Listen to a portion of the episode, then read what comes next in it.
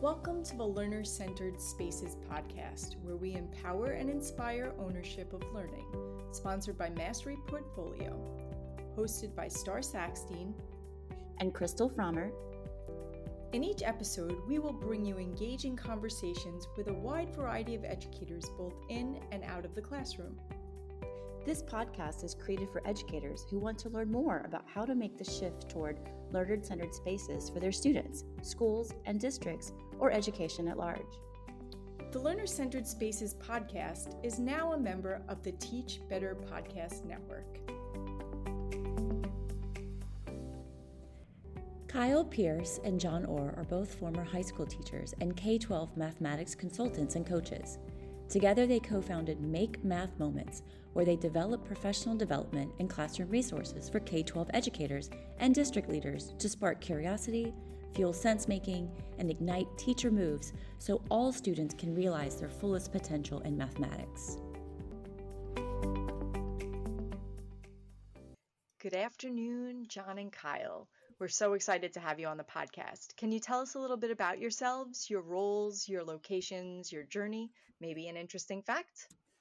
Hey, absolutely. Thanks so much. Uh, we are so excited to be here. We are honored to get a chance to chat with you. And uh, yeah, uh, I guess I'll start. My name's Kyle Pearce. I'm uh, one of the one of the two co-founders of Make Math Moments. Uh, I am from Belle River, Ontario, which is a, a little town outside of Windsor, Ontario, which people probably also don't know, but it's right across the river from Detroit, Michigan. Uh, so uh, yeah, we're really excited to uh, chat all things math. And uh, my uh, my co-founder here is uh, Jon. Jon, take yeah. it away. Hey everybody! Thanks, thanks again for having us. yeah, co-founder of Make Math Moments. I was a high school teacher for 19 years um, and you know spent much of that time you know dabbling in in strategies to engage my students but also you know help deepen their learning. I spent the first 10 years being a very traditional high school math teacher and you know started to change what i was doing in the classroom to as i said engage and, and strengthen my my the learners that i was facing every day and that that blossomed into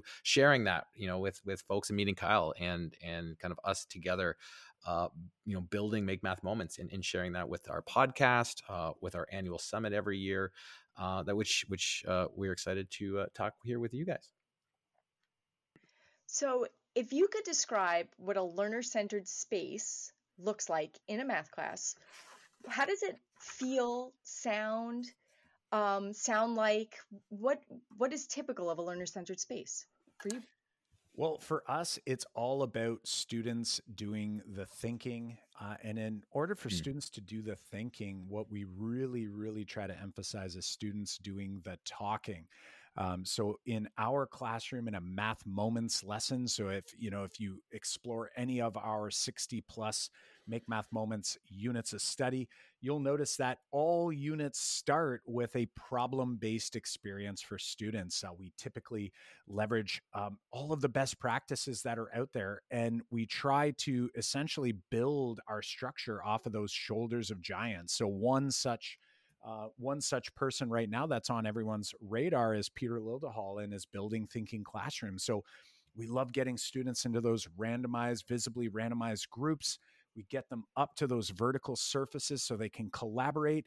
And really, a lot of our job as the educator is the observing, the listening, and just allowing students to have those conversations so that we're really learning from them as to what are they bringing to the table because our students do know so much and you know it took us a very long time jon had mentioned very traditional teachers both of us coming out of the box we had both explored mathematics uh, or learned mathematics in a very traditional sense and at the end of the day um, we didn't know what that actually looked like, what it meant to actually be at the center of the learning.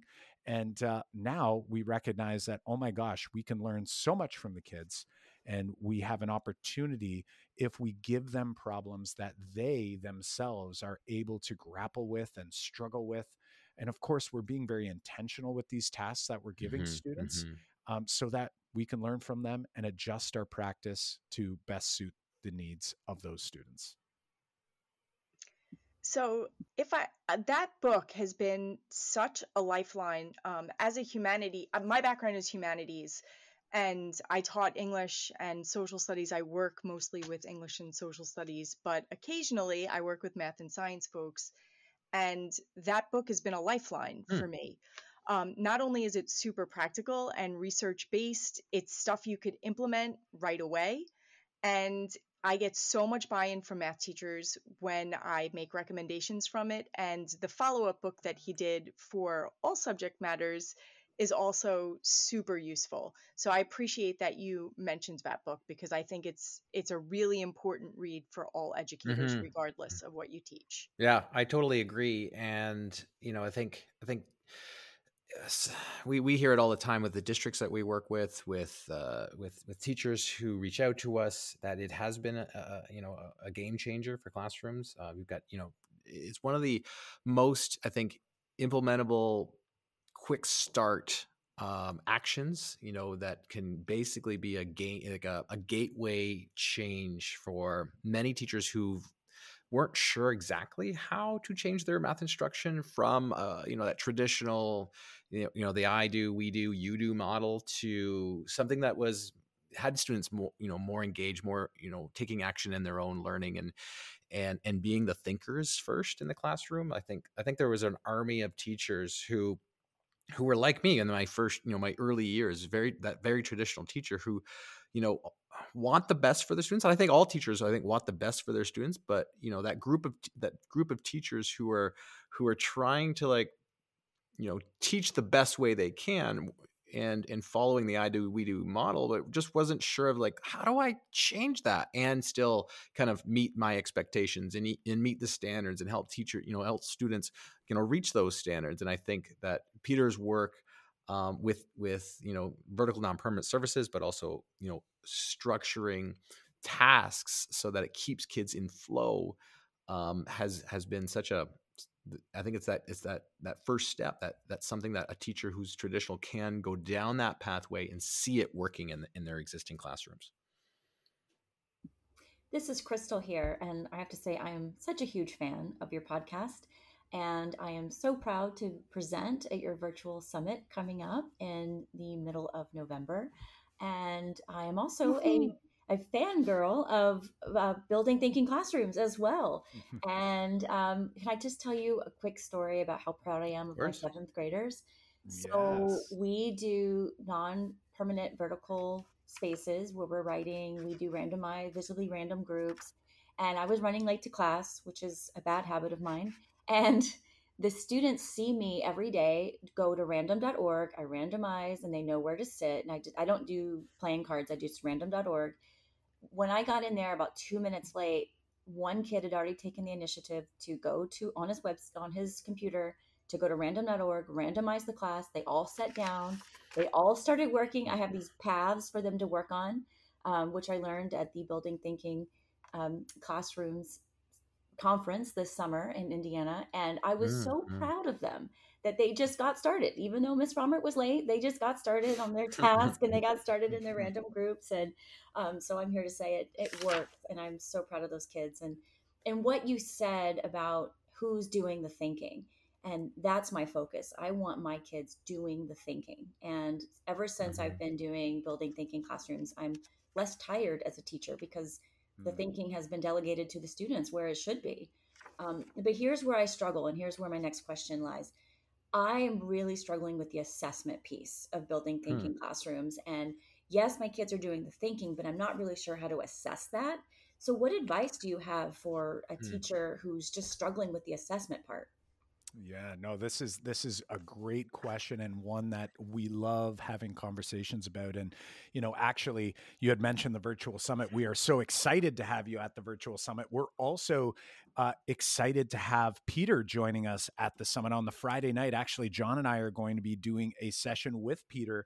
We're going to be talking about the closing, as he likes to call it, of a lesson. And with that comes a lot of the work that needs to happen in the assessment piece, which is those observations and the conversations and seeing student product which you know in that environment might be on a vertical non-permanent surface but ultimately at the end of the day trying to figure out who knows what who heard what and where do we go next? So my wonder for you would be and this is something that we would ask you know most of our our um, you know our our colleagues that we have either on the podcast that we we host or some of our district leaders that we're working with and i guess my wonder would be is like so where do you feel that that struggle like where do you where are you running into that little hiccup?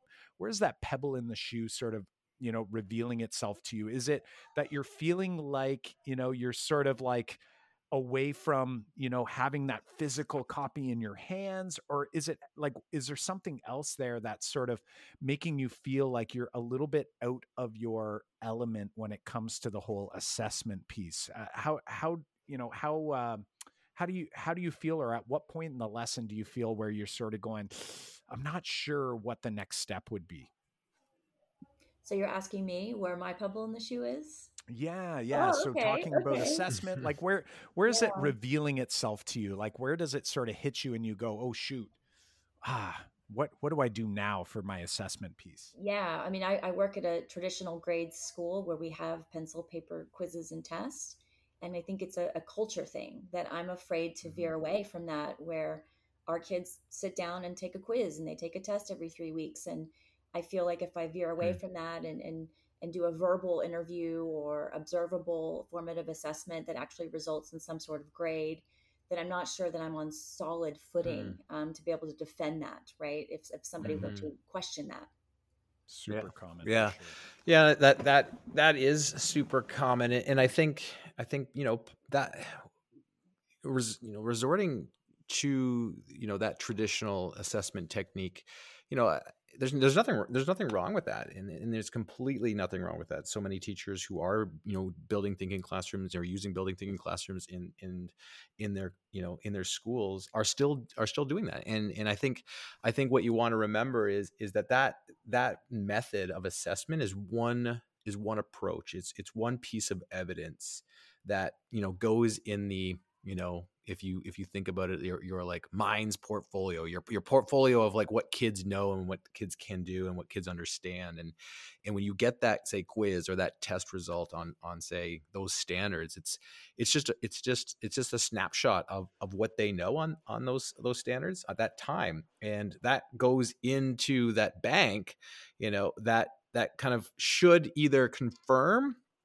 or maybe it maybe it it it it, it doesn't confirm what you already have witnessed observed uh, you know had conversations with students along the way um, on those standards. And i think that's what you know the- you know having that you know learner centered space in in using building thinking classrooms allows you to do more than the I do we do model. Like when I taught, you know, that model, that traditional model is I wouldn't know until the paper and pencil test whether kids could do or not do, or you know, or I checked homework. But then I was like, well, how reliable was the homework?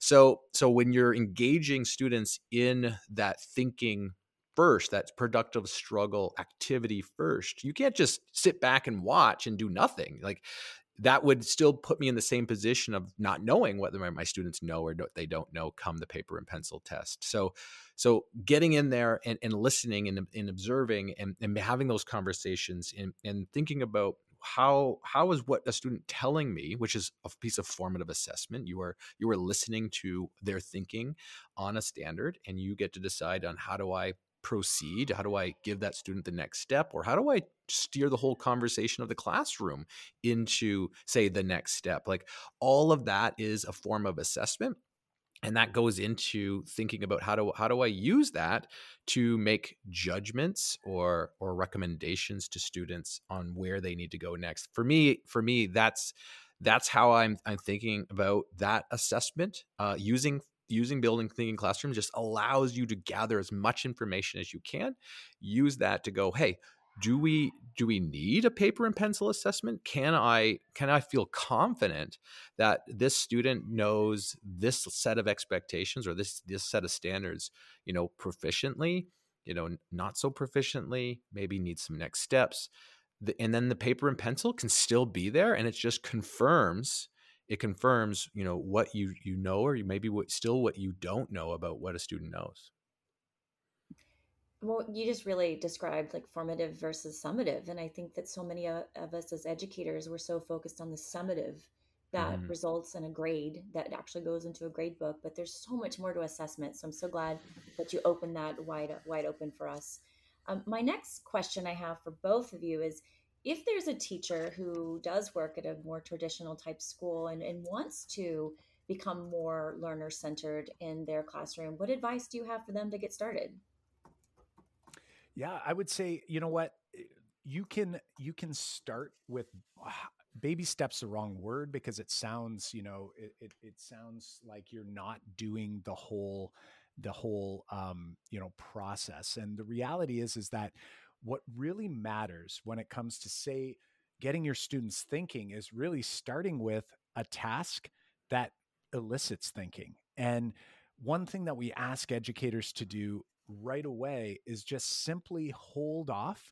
There's a book called The Coaching Habit, and this book is such a fantastic book. It's not intended for educators, but in this book, the quote that we love so much, and it applies to math class, and it really applies to any sort of situation where we're trying to help teach someone something is to stay curious a little longer and hold off on action and advice giving just a little bit longer. And they leave it so open because all they're saying is it doesn't mean that you never have an opportunity to have any sort of explicit instruction and you know in actuality we have to have explicit instruction in mathematics otherwise there will be strings loose ends that are not tied together and some students may not understand what had happened in that particular activity. So we do need to be explicit. However this idea is just to hold off on it let students do the thinking. So select a task that's going to be open enough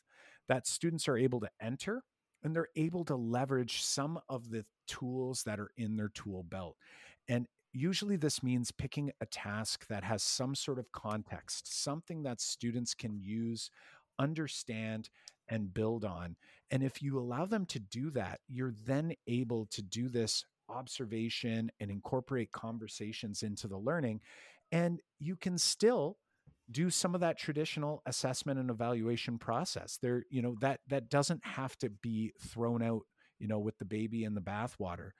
Just do one step at a time and start to rethink when we tell students because when we tell students how to do mathematics before they're given the opportunity to think themselves then all they start to do is as peter would say is mimic right? They follow the steps they follow the procedures and guess what? The kids who are able to memorize like me like jon uh, we were the lucky ones in the traditional classroom. I didn't enjoy the math that i was doing. I was just told that I was good at it because I had that ability to be able to mimic what was happening, enough pattern recognition that I could blindly follow. And the reality is is that that isn't going to work for all students and that actually it's not helpful for any students to just be blindly following along. We want students to all have the opportunity to think, and whether that's standing up at vertical non permanent surfaces or working collaborative collaboratively in their seats. You can do this work regardless of the structure that's taking place in the world around you, be it in a school that might be traditional or that expects certain things to happen, we can still shift our practices so that students are doing more of the thinking. And once again, um, to allow those learners to be at the center of the learning. I part of my job here is I'm a teacher, but I'm also an administrator, and part of my role is to observe other teachers as part of our evaluation process. And like I said, we are a traditional grade school, but what you just described is what like every science lab is doing. And I think science teachers have been doing this mm-hmm. for decades and decades. So uh, I would add to what you're saying because the kids are in the driver's seat and they're doing the thinking in a science lab and I would say, you know, if you're not sure of how to turn your classroom into a thinking classroom, go see your science lab down the hall and, and see what they're doing. And I think we have so much to learn from our colleagues. So thank you mm-hmm. for mentioning all of that. And it, you're right. It just takes, just start with something, just one thing. I think that that's also true in non math classes. Um, when I heard you talking about the holding off on giving feedback or advice. I was thinking about times where I was reading student papers and like my inclination as I'm reading an introductory paragraph, for example, is to start marking up if I didn't see what I thought I should see in that first paragraph, like already. And then three paragraphs later, I actually got to the point where they answered the questions I had at the beginning. So I trained myself to read the whole thing first and then go back and give feedback after. Hmm. And I think a lot of times teachers are so focused on the task at hand that it almost becomes robotic and we're not we don't spend the time necessarily reading the mm. information in a way that could totally. be most user friendly. So I, I appreciate that you said that. And I think that it's totally applicable in every single classroom in a lot of different situations. Um, and to that end, as as we think about wrapping up now and other people that should be on our radars, are there specific folks you'd like to shout out as people we should recognize for promoting more learner centered spaces? Um, yeah, yeah, for sure. So we mentioned we mentioned Peter uh, Little, um, but I think I think you know that that uh, goes you know hand in hand. But uh, you know, at the summit that we have coming up, we've we've highlighted so many great speakers. Um, who I think I think at almost all of them, um, I can't think of one that wouldn't be you know in this space and thinking about learner centered spaces as a as an important aspect to learning math. So, for example, um, in our in our Friday evening on November seventeenth. Uh, at our free free summit, we have uh, Pamela Seda, who wrote the book "Choosing to See," and and she's uh, we've interviewed her on the podcast as well, but uh, a huge advocate for understanding, you know, what is it that we need to recognize about student brilliance and, and their identities in mathematics. And she's going to be speaking at the summit. Um, and right after that, or right, you know, parallel to that, we have Fawn Nguyen, who we just ran into at uh, the NCTM conference. Um, she's been doing a great job over her entire career of putting students into that thinking space first and foremost. Um, Sunil Singh, as it comes to mind, he he will also be speaking at the summit. Sunil does a great job about what it means to, uh, you know, what what is it about storytelling in math, and how how can we how can we celebrate student stories, but use storytelling to uncover the math and and bring out the mathematics that students will engage with. Um, you know, uh, another one is Nikki Newton. We've had Nikki Newton, Dr. Nikki Newton, on the podcast uh, on in past years in the summit. I think Nikki has been at every single one of our summits, maybe other than one, because um, this year is the fifth year uh, we've been hosting this, and and she's she's done a great job in elementary mathematics of of putting you know you know younger students in in the forefront of of thinking in the classroom and and what what it means to do mathematics. So um, that's that's a that's a bunch um, but uh, there are so many. We've got only 30 uh, 30 speakers uh, speaking at the summit in november. So uh, we're excited to uh, share all of them. If uh, if if your listeners are looking to say register in this free event um, you can head on over to summit.makemathmoments.com. Um, you can you can engage in all of these speakers and more uh, throughout the weekend. Uh, completely completely open. Um, Kyle and I have, have, made that sure. One of our goals at Make Math Moments is to provide high quality professional devel- development for as many teachers as we can. We want to make it as accessible as we can. So that's why we make this uh, weekend completely free. And listeners can check the show notes to see the link to that registration and and please tell every math teacher you know to look mm. into signing up for that because I think it's going to be so helpful for all of us. So I want to thank you both for the work that you do um, to make math just so much more enjoyable because it's a beautiful subject and I, I, think that we just we're enjoying it more and we're seeing its beauty as teachers and we're passing that on to the kids and, and thank you so much for all the work that you're doing toward that.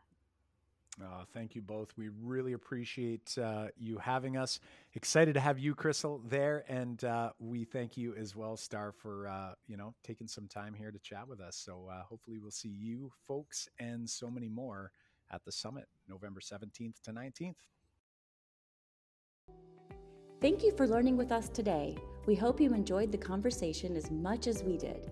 If you'd like any additional information from the show, check out the show notes.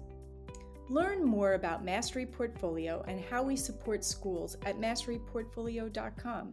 You can follow us on Twitter at Mastery for All and on LinkedIn on the Mastery Portfolio page. And we'd love your feedback. Please write a review on your favorite podcasting app.